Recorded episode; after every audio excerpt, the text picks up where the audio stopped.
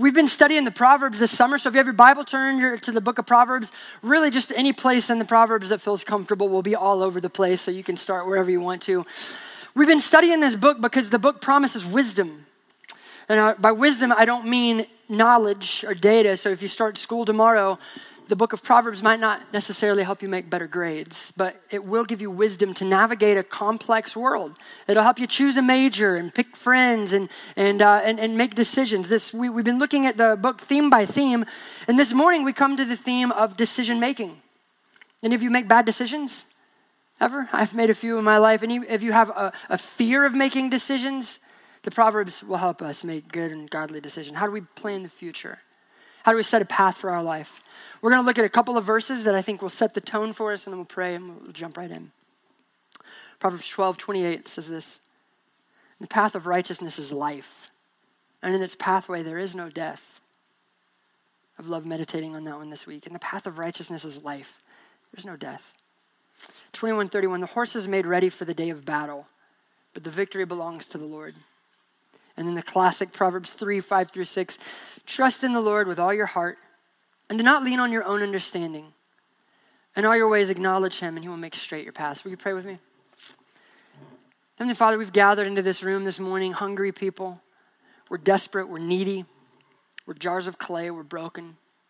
We don't have it all together, God. That's not why we've come here. We've not come to celebrate our own goodness, Lord. We've come to, to acknowledge a need before you. We're hungry. Lord, we don't make good decisions. We have a track record of poor decisions, God. We need your guidance and we need your help. And I pray that you would be with us this morning. Give us your grace. I pray that I would execute the task that you've given me to do this morning. Preach with clarity, preach your living and inspired word, and point people to Jesus. I pray that we would leave this room full this morning. In Christ's name, amen. When did you become an adult? You ever thought about that question? If you're not an adult yet, when do you anticipate that big moment happening? Is this something that happens overnight? Or does it happen over a summer or a course of a year or a few years? Previous generations had really clear ways to think about this transition from childhood into adulthood. There were clear markers. You got married, you got a job, you um, uh, bought a house, you started wearing a tie to work. You sat at the adult table at Thanksgiving. Whatever it was, there were clear markers into adulthood. But the threshold, the threshold for adult life now is, is, is more confusing. The same markers don't really seem to exist, or they seem to be maybe pushed down the road a little bit. As we've mentioned in other messages, the, the road to marriage is being delayed uh, increasingly. So maybe it's in the late 20s. And so, can you become an adult before you get married? Sure. The, the pathway to a career is a little bit trickier too. There's more opportunities for extended education. You can spend your whole 20s in school. Not a lot of 20 somethings want to buy a house, especially if you're bouncing from town to town. A lot of the, maybe the clear thresholds into buying or to becoming an adult are, are not there anymore. This isn't because millennials are less resilient than the rest of us in this room.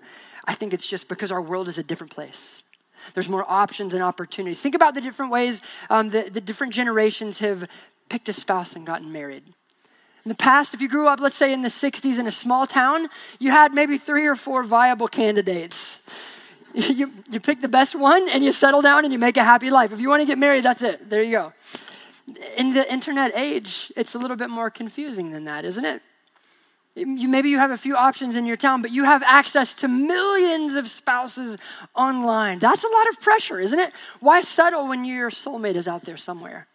It's made making a, de- a decision a lot more tricky. Think about finding a job. In the past, you took whatever handful of available career options were out there, you trained for it, you found whatever work was available, and that was only if you weren't out fighting a war. You, dealt, you, you, you were dealt a hand, you played the cards that you got. Were you happy? Were you fulfilled? If you were lucky, I guess that seems to be how previous generations thought about work. That's not how we think about work anymore. In my experience with college ministry, there's a tremendous amount of pressure for students to pick the right path. There are more options than ever, and you've got to choose one. They're not no, no longer are they dealt a, a hand to play. They're given the entire deck of cards, saying, "Pick one. Pick anything you want." But just make sure that you pick the right one. Make sure that it fulfills you. It gives you all the happiness and joy that you could ever want. Don't choose wrong. That's a lot of pressure. Our world is flooded with opportunity, which sounds great on paper, and it really is wonderful. I'm not bemoaning that fact, but here's the deal it makes decision making incredibly complex. Have you ever thought about what the word decide means? What does the word decide mean? It comes from, it comes from a Latin word that means to kill or to cut off. Homicide, suicide, genocide, decide. That's why making a decision is so tough because you have to kill every other option. You, uh, saying yes to something means saying no to everything else. Now, when you have one option and the path, that's the only path that you can take, a decision is fairly simple. You just do what you have in front of you. There's no death involved. But if you have 50 potential career options, you have to be ruthless to pick one path. Now, I'm not talking to emerging adults simply, I'm talking to everyone in the room. For those of you reaching a retirement age, there's more options and opportunities for you than there ever has been. If you're in your 40s or 50s, you could conceivably switch careers. That's an opportunity that maybe you didn't have uh, earlier. We have so many options the days of walking through the, a yellow wood like Robert Frost. I love Robert Frost poetry, but the days where he casually walks through a yellow wood considering which path to take, those days are long gone. We're flying by on a major interstate, exit ramps flying past, traffic flying by us. We have to make quick, split second decisions, and each one could take you on a path that you don't, didn't necessarily want to go down. That's what it feels like to make a decision in our crazy, high pressure world. Is it possible to make godly decisions, good decisions? In a world of opportunity? Yes, but we need wisdom. We need wisdom. I believe that the church of Jesus can boldly set a course for the future without fear of failure, without fear of anxiety. We don't have to cower in the corner. We don't have to blindly fumble our way through. God is willing to give the church wisdom to make good and godly decisions. I think the church can, can lead the way in our crazy world, but we need wisdom. The Proverbs is loaded with wisdom on how to make a good decision. As I went looked through, I think there was about one of every 10 verses talk about setting a path for your life. This is an important subject. So we're going to look at that this morning. I want to give you the outline, but before we jump in, let me just tell you just one of the little things, just as a side note, what I'm learning from the Proverbs this summer. One of the reasons I wanted to study Proverbs was to learn it better. Here's what I've learned. I used to go into the Proverbs like uh, going into the candy barrel. You pick out a couple of your favorites and you use them however you want to use them. I thought, you can't really take the Proverbs out of context because there is no context just a bunch of random sayings tossed all over the place. There actually is a context, it's the entire book. And if you've never done this before, I want to encourage you to read through the entire book of Proverbs in one sitting, looking for a certain theme.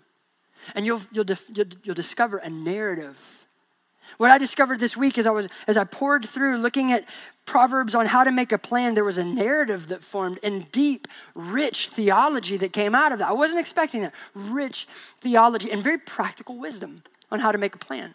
So that's what I'm learning about how to, you need all of them together to, to balance each other out. So that's what we've got. Here is the narrative that came um, to mind as we look through the Proverbs. First, God shapes the planner. The person making the decision, God will shape you.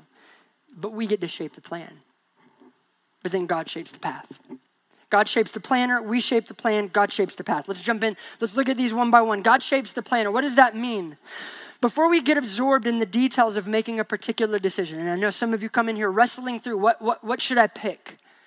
You have a few options that you're wrestling with. Before you get into the particulars of that decision, take a step back and consider the person making that decision. The Bible is far more concerned about who you are and who you are becoming than where you are going. In fact, this is the vast majority on the wisdom from the Proverbs on decision making. What kind of a person are you? We looked at chapter 9 several weeks ago, but have you dined with Lady Wisdom? Have you set your face toward wisdom? Have you set your face toward God? Or have you dined with Lady Folly? And are you just living how you want to live? Are you indulging in the flesh? If you're growing in your fear of the Lord and in your knowledge of the Lord and in your relationship with Jesus, you literally have nothing to fear. But if you're living for yourself and indulging in your own passions and flesh, watch out. Look at the small sampling. There, I could go on and on, but here's a couple of verses. Proverbs 10 24. What the wicked dreads will come upon him, but the desire of the righteous will be granted. 1123 the desire of the righteous ends only in good but the expectation of the wicked in wrath there's many proverbs that go back and forth the righteous you're going to go this way wicked you're going to go this way it won't be good it doesn't really matter where you live or who you marry. If you reject God, things will not go well for you. It is a path to your own destruction. But the inverse is true. If you fear the Lord, it doesn't really matter. All the details of your life, God will, will, guide, God will be with you. And so, just a minute, I want you to step back from the particular decision that you're worrying about and wrestling over before you pray about what job you take, or, or, if you should put your house on the market, or start a family, or pursue adoption. I know this room is flooded with questions and decisions. Before you pray about that, take a step back and ask Am I growing in my love for Jesus? Am I growing in my pursuit of Jesus? Is He becoming greater in my life? This is the first and the most important question that we should always ask. What is the condition of my heart? You see, God is more concerned about the condition of your heart than the condition of your path, the shape of your heart than the shape of your path. In the New Testament, when you go to the New Testament, when the authors speak of God's will for your life, it almost never talks about specifics where you're going, what you should do. It almost always talks about the condition of your heart. Are you obedient? Are you walking with God? My 10th grade Latin teacher used to tell me when I was cutting up in class, which happened from time to time, like every day Michael, God's will for your life right now is to stop talking. I got a good lesson on God's will. She was right. So if you come to God with questions about your future, what should I do? You might not get an answer. And that might be frustrating to you, but watch this. This is so, so much better. If you come to God with a desire to know Him and seek Him, watch what He'll give you. Proverbs chapter 2. If you seek God, if you seek wisdom more than you seek silver or gold or anything else, you will get Him. You will get divine wisdom. God will be with you. Look at Proverbs 2, verses 9 through 11. If you set your heart on God, this is what He gives you. Then you will understand righteousness and justice and equity. You will understand every good path. For wisdom will come into your heart, and knowledge will be pleasant to your soul. Discretion will watch over you. Understanding will guard you, delivering you from the way of evil. That sounds better to me. If you set your heart on pursuing Jesus, he gives you wisdom. You can confidently then make a good decision. Wisdom will come into your heart. Knowledge will be sweet to your soul. Knowledge will be sweet to your soul. Now, we know in the New Testament that this is not an impersonal force. This is the Holy Spirit of God that we just sing about. God, when you come and you fill my life, I, I see things differently. I seek different paths. If God is not in your life, you're gonna, you're gonna just choose bad path. If God is in your life and you're pursuing Him and walking with Him, you'll seek better things and you'll make wiser decisions. That's the promise of the Bible. I wonder if the main reason that we become paralyzed by, by little decisions and we want clear, basic answers is because we're just immature. We don't want to grow up in Jesus. We, we want to act like a little kid. Just tell me yes or no on every little thing. When God promises Himself, maturity, wisdom, growth, that's what God wants from us. I heard this example from uh, little uh, Tim Keller, but uh, I didn't say little Tim Keller. I was, he's, he's a great man. There we go. From Tim Keller. That came out really weird. If you have little kids, this is what I was going to say. You'll understand this. This is a, a brilliant example from the great Tim Keller. There we go. there we go. If you have little kids, let's say a five year old, later this afternoon, and they come up to you, you're cooking dinner, the weather's nice outside, your little five year old comes up and says, Can I go outside and play? You look at the clock, you look at the dinner. Yeah, you have 30 minutes. Go outside and play. Feel free. Go out. I'll call you when dinner's ready. That's a normal, healthy interaction. You're giving your kid boundaries. Go outside, play, come back in. Let's say, though, that you just dropped your 20 year old off of college and you're cooking dinner this afternoon and your, your son is four hours away and you get a phone call at about five o'clock and it's your son. Hey, mom, I just want to let you know that some guys on my hall, they're going out to play frisbee on the quad. You mind if I go? uh, what are you going to say? Are you going to be proud of your boy? Some of you would be proud of your boy, and that's not a good thing, all right? Hopefully, by that point in your child's life, you've given him wisdom and you've taught him boundaries and you've taught him to mature and to grow up so that when he goes to college where there's freedom and opportunity and choice, your son, your child will be able to navigate skillfully if it's okay to play frisbee at five o'clock on a Sunday afternoon. Yeah, sure, why not? Yes, do, do good things. Some of us want very clear answers on every little decision from God. And really, I just don't know if, if what we really want is just magic. God, tell me yes or no. Tell me. When God offers us so much more, God offers Himself. seek Jesus and he will give you the wisdom. He shapes the planner. If you look through in the New Testament and church history, it doesn't typically seem like God just is yes, no, yes, no. He, he wants a relationship. The Spirit will guide you. And so as you think about making a decision, don't bypass the most important point. Are you seeking Jesus? Is your heart set on him? Are you fearing the Lord? That's the beginning of knowledge and wisdom. If your heart is set on Jesus, you can't lose. You can't go wrong. Trust in the Lord with all your heart and lean not on your own understanding. In all your ways, acknowledge him. And what happens to your paths? They become straight. God will guide you. So that's the first step. God shapes the planner. Here's where it gets brilliant, though. We get to make the plan. A lot of us want to bypass this part and just say, Jesus, you take the will, you do everything. No, no, no. The Bible says you make the plan. God gives us wisdom and then gives us the ability now to decide and to navigate skillfully the decisions of life that come our way. A, a relationship with Jesus doesn't give us permission to just cruise and let life pass us by. No, we actively map out a plan for our lives. This is the second point of our outline. God shapes the planner, we shape the plan. So much we could say here. I'm going to limit it to three points that we can take away. How do you make a godly plan? You ready? How do you make a godly plan? Three, three things. First, you do your research. As you think about making a decision, I want you to now bring that decision down to the table. Let's think about it. As you think about making this decision, ask the hard questions, ask the basic questions. Is it good? Is it true? Is it wise? Does this path lead me closer to Jesus or does this path lead me away from him? What would happen if I married this person? What would happen if I moved to this town? What would happen to my family if I incre- got the promotion? If I took this job? What would happen? Is it wise? Do the research. Don't trust your gut here. Don't trust your instincts because there are a lot of things that look really appealing on the outside that once you get into it, it would destroy you. And perhaps you've made decisions that way without doing the full research, without having the confidence to turn back. It looks good. I want it. I want it. I want it. Do the research. Proverbs 16 25. There is a way that seems right to a man. I feel so good but its end is the way to death. Last week, I, ca- I came across an incredible deal.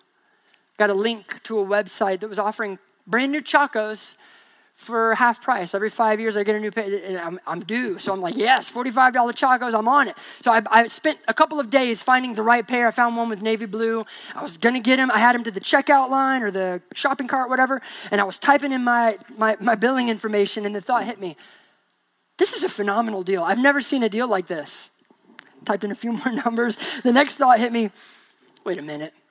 what website is this? It looked just like Chaco's website. So I looked up and I'm like, okay, great. I can't even read the website. It was like a, a collection of ju- jumbled letters.com. Like, okay. So I Googled it. It was a scam. A very, very attractive scam. It almost got me. I almost bit this looks like a really good deal. I want it, type in my information. It would have just made me really sad, honestly. it would have taken my money and I wouldn't have got those shoes. Just because it seems right doesn't mean that it is right. Just because it looks good, it feels good, doesn't mean that it is good. Our world is really, really skillful at selling you a sham lifestyle. Hey, come over this way.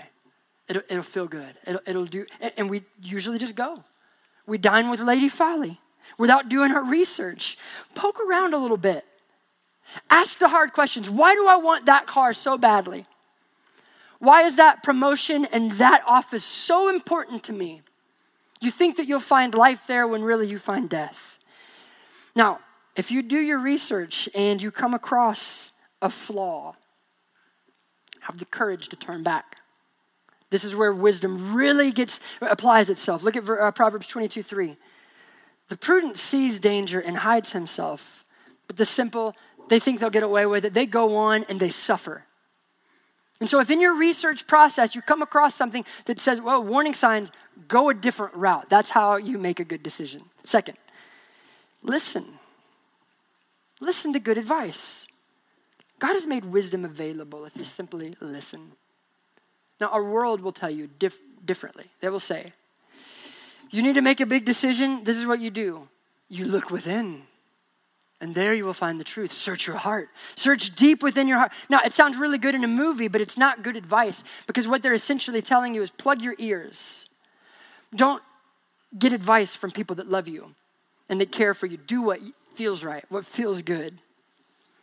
The Bible says, open your ears. Wisdom is everywhere. One of the best ways for you to discern God's will is to listen to God's people. Listen to God's advice, listen to godly advice through God's people. Proverbs 15, 22 says this. And, and by the way, there are a lot of proverbs that speak of this. Without counsel, plans fail. With many advisors, they succeed. Many advisors, people that maybe you don't necessarily agree with every time. Even though you know what they're going to say, ask them anyway. Proverbs 12, 15. The way of a fool is right in his own eyes, but a wise man listens to advice. The fool doesn't need advice. You know why? Because he has searched his heart and he has found the one solution, and it's right and it's good and it doesn't need to be tested. He knows it, he's got it all figured out. But the wise person knows that the wise person doesn't know everything. Do you hear that? The wise person knows he doesn't know everything. And so he needs to ask. I don't have enough data to make that decision. I don't have enough information. I don't have enough experience. I don't have the right perspective. I need to ask a lot of people, which, by the way, this room, I can find several people, many people in this room that would be good people to ask for wisdom. God has given us wisdom in his church. Seek advice from a godly community. First, make sure you ask the right people. You can find yes men all over the place. Generally speaking, though, don't ask yes men for good advice. They're just going to tell you what, they, what you want to hear. They'll flatter you, but they don't care about you. They'll send you down a wrong path gladly to make you feel good up front. Ask people that will speak the truth in love to you. Do you have anybody in your life that will do that? Like I just said, there's, there's loads of people in this room that I know would speak the truth to love, truth and love to me. And that's why we need a godly community to help us make good decisions. Second, listen with willing ears. Once again, if you ask lots of people and lots of people are saying, I wouldn't do that, consider it and, and have the courage to change your plan. Look at Proverbs 19 20.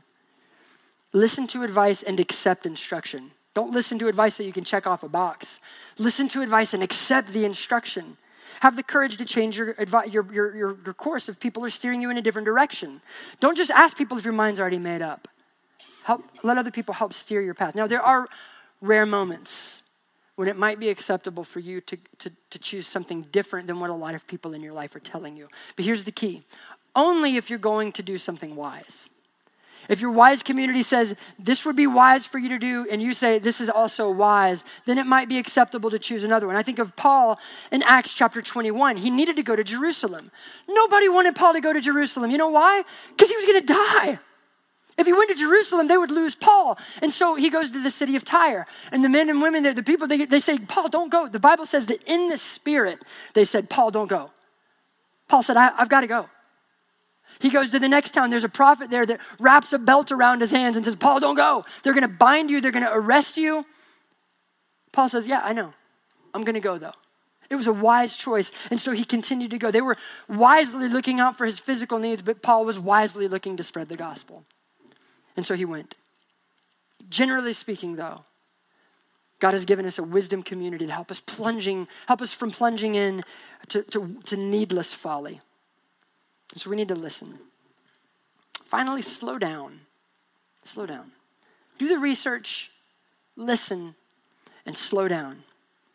Look at Proverbs 21 5. The plans of the diligent lead surely to abundance, but everyone who is hasty comes only to poverty. If you're quick and you're careless, and that's how you speed through life, you're just going to make poor decision after poor decision after poor decision.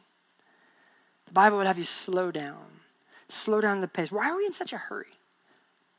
I bet so many of the poor decisions you've made in your life can be traced back to a frantic lifestyle. You just don't think as good when you're in a hurry. That's where you forget things. You're running out the door, you get in the car, and you go, Oh, I forgot. you just don't think as clearly. When your mind is cluttered, you can't really devote the attention that you need to process a particular decision and make a choose a path for your life. We need to slow down.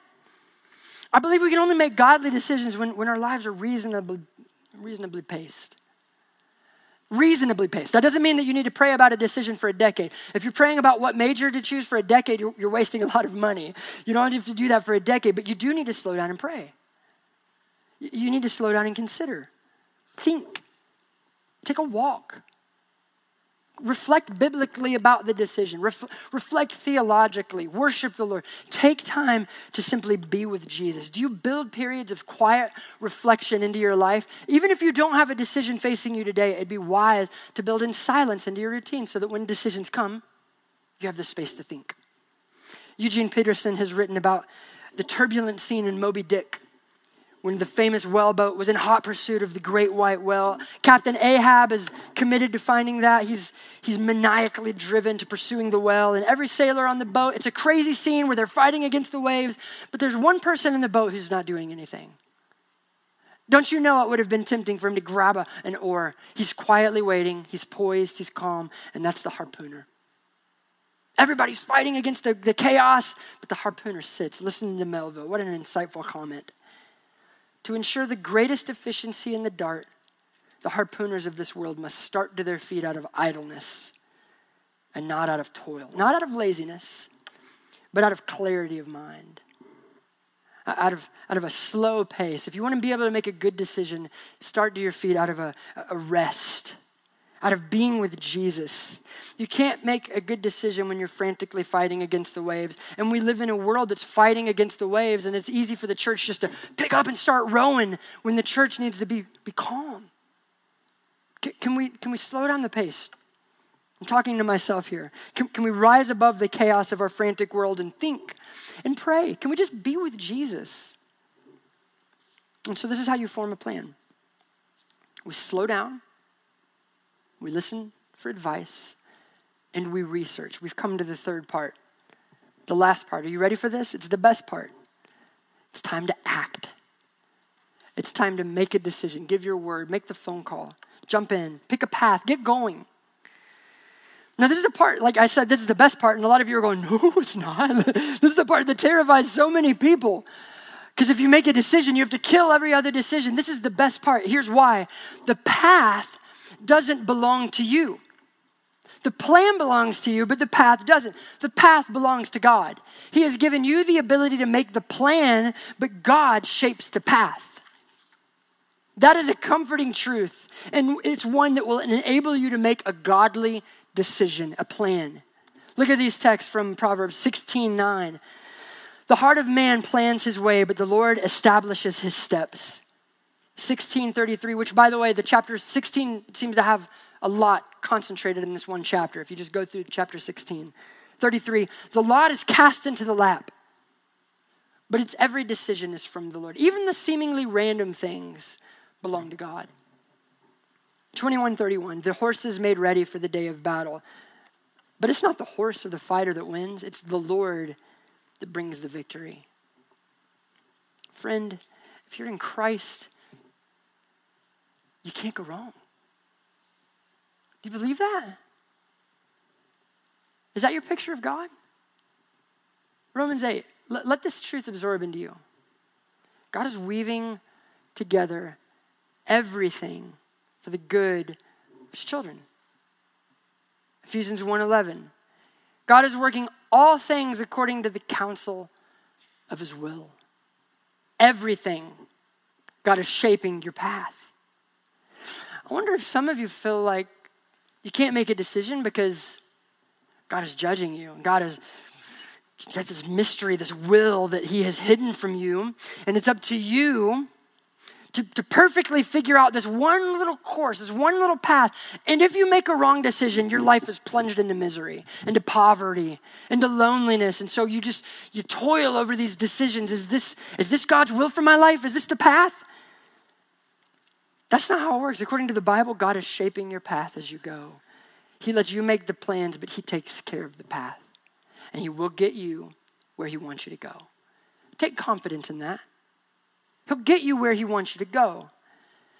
God never makes a mistake. I think we just sang that lyric a few minutes ago. God never gets the address wrong.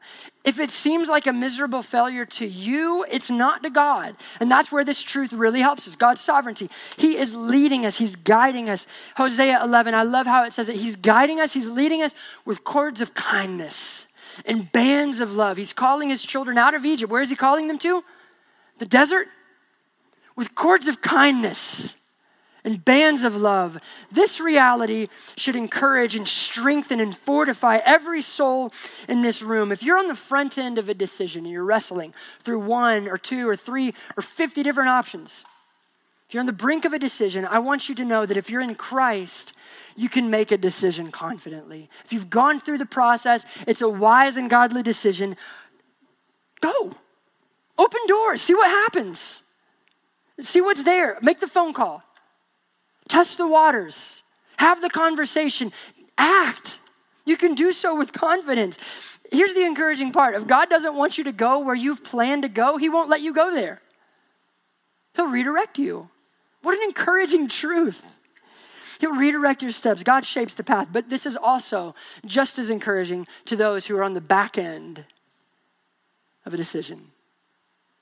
And I know this room is filled with people that did make a good plan. You did your research. You've followed Jesus. You've showed up here every Sunday for week after week and you've pursued him. You were certain that it was God's will for you to be married because you do biblical reflection and people talk to you. This is a good plan. Why, why is this not happening? You were certain that God was leading you to that career. I, I just knew it. Everybody in my life affirmed me. You knew that God wanted you in that house. You had a dream about living in that house. I'm certain this was a godly plan. Why is God not fulfilling his plans and his purposes that he's given me? It was good and wise, but the door was slammed in your face. You were detoured into the wilderness. Friends, that's a hard place to be, and I know this room is filled with people that are there. Detours are miserable. This weekend, I was traveling with my family from Charlotte to Winston, and we were enjoying a wonderful car ride. Now, we have five children in the back seat of our car. That's rare. We were having a great car ride from, from uh, Charlotte to Winston, and we were, we were singing, we were enjoying life. But as we were traveling down I 40 at at a good pace, we saw those ominous brake lights, and the car is starting to. Oh no. Maybe it's nothing, maybe it's just a short thing. Laura looked at her phone and saw five miles of dark red, and there was no path around it. One hour later, we had traveled five miles. And one hour later, I was in a completely different mood. Doesn't this happen to you in traffic jams at a very micro level? Your plans get shuffled up and you become angry and frustrated. And man, I had a, I had a path shaped out for me, and the, the cars got in the way. I was forced off the interstate. It just makes us terribly frustrated. It's even harder on a macro level. Some of you had a good and wise plan for your life. You were soaring down the interstate of life and you were certain that God was taking you where He wanted you to go. And then you saw the brake lights. And you screeched to a halt. And you've been sitting in traffic for a decade. More than that. That's excruciating. Maybe you, you were forced off the interstate. You got in a wreck. Who, who knows? What happens? God led you to a different place, and you think, ah, how can I ever move forward from here? You had a plan, and you just can't get over it. You're in the desert. Can you even trust God anymore? I want to remind you God is doing something in your life even though you cannot see it if you can accept it, and I hope you accept it because it's biblical truth, God is taking you to a better place. And He's teaching you in this wilderness to desire Him more. He's shaping your heart as He shapes your path. God wants you to cry out for Him. And sometimes it takes that to go to the desert, to go to the wilderness and say, God, where are you? I need you. If you don't come through, I will die. God says, Good here, here I am. As we close, I want to think about, I want you to think about Paul's journey one more time. We can learn a lot about how God shapes our paths in the book of Acts. Acts 15, this time, Paul is ready to set out on his second missionary journey. The first one had been a wild success. Him and Barnabas had gone throughout the, the, Mediterranean world and planted the gospel and planted churches and developed leaders. Things were flourishing. The church was, was taking root. And so very quickly they decided, let's do it, let's do it again. They wanted to retrace their steps and go back through and encourage the churches that they had just been with. But everything fell apart. Very quickly into the journey. Paul and Barnabas, who had been close companions, they separated over a sharp disagreement. Acts says it was sharp. Has that happened to you? A friend, a partner, somebody you thought, man, I'll be, I'll be with you forever. And then the sharp disagreement separates you. That's what happened to Paul and Barnabas. They were furious with each other and they went separate ways. I want you to imagine the pain that Paul felt as he walks north and Barnabas goes south. Son of encouragement, a partner in the gospel. In the book of Acts, they don't come back together. Paul goes one way. It gets worse. Paul's going to go north and he's going to go to Asia. And he had a plan in his mind, but the Bible says that God wouldn't let him literally wouldn't let him through. There, the, the, door was shut. How did that happen? We don't know, but God literally wouldn't let him go through. And so Paul meandered down to Troas. A, it was a crushing blow for Paul. And I don't want you to discount the pain of this moment. Proverbs 13 12 says that hope deferred makes the heart sick. Hope deferred makes the heart sick. This is a reality for every soul outside of the Garden of Eden. Solomon understood it. Paul understood it, and every soul in this room understands that hope deferred, bringing on a heart sickness that seems unresolvable. If God has rerouted your life, it can make your heart ache. And I know this room is filled with aching people. But be encouraged. God never gets the path wrong. God never gets the path wrong. If He sent you into the desert, He has a purpose for you. If He slammed the door and, and, the brakes have halted your plans, He has a purpose. Trust in Him. He's calling you into a deeper relationship with you. He has something better than you could have ever dreamed. He's offering you yet again Himself. And if that's the reward for your suffering, for your wilderness, you have gained everything, friends. You've gained it all. Paul was crushed and disappointed when he went to Troas, but I want to just mention two incredible things that happened that wouldn't have happened if Paul's plan had gone as he had hoped. First, he met a man there named Luke. Have you heard of Luke? Yes, he was a good doctor, and so Paul brought him along, but it turned out that Luke was a good historian and had a sharp eye and was a good author. Would we have the Gospel of Luke and the book of Acts in our Bible if Paul had not been rerouted? I don't know. Second thing, when Paul was in Troas, he received the famous Macedonian call. Believers were calling him across the bay into, the, into Macedonia. And so he got on a boat and he went into Europe. Now, that might not mean anything to you. I, I don't know if there's been a more significant boat ride in the past 2,000 years.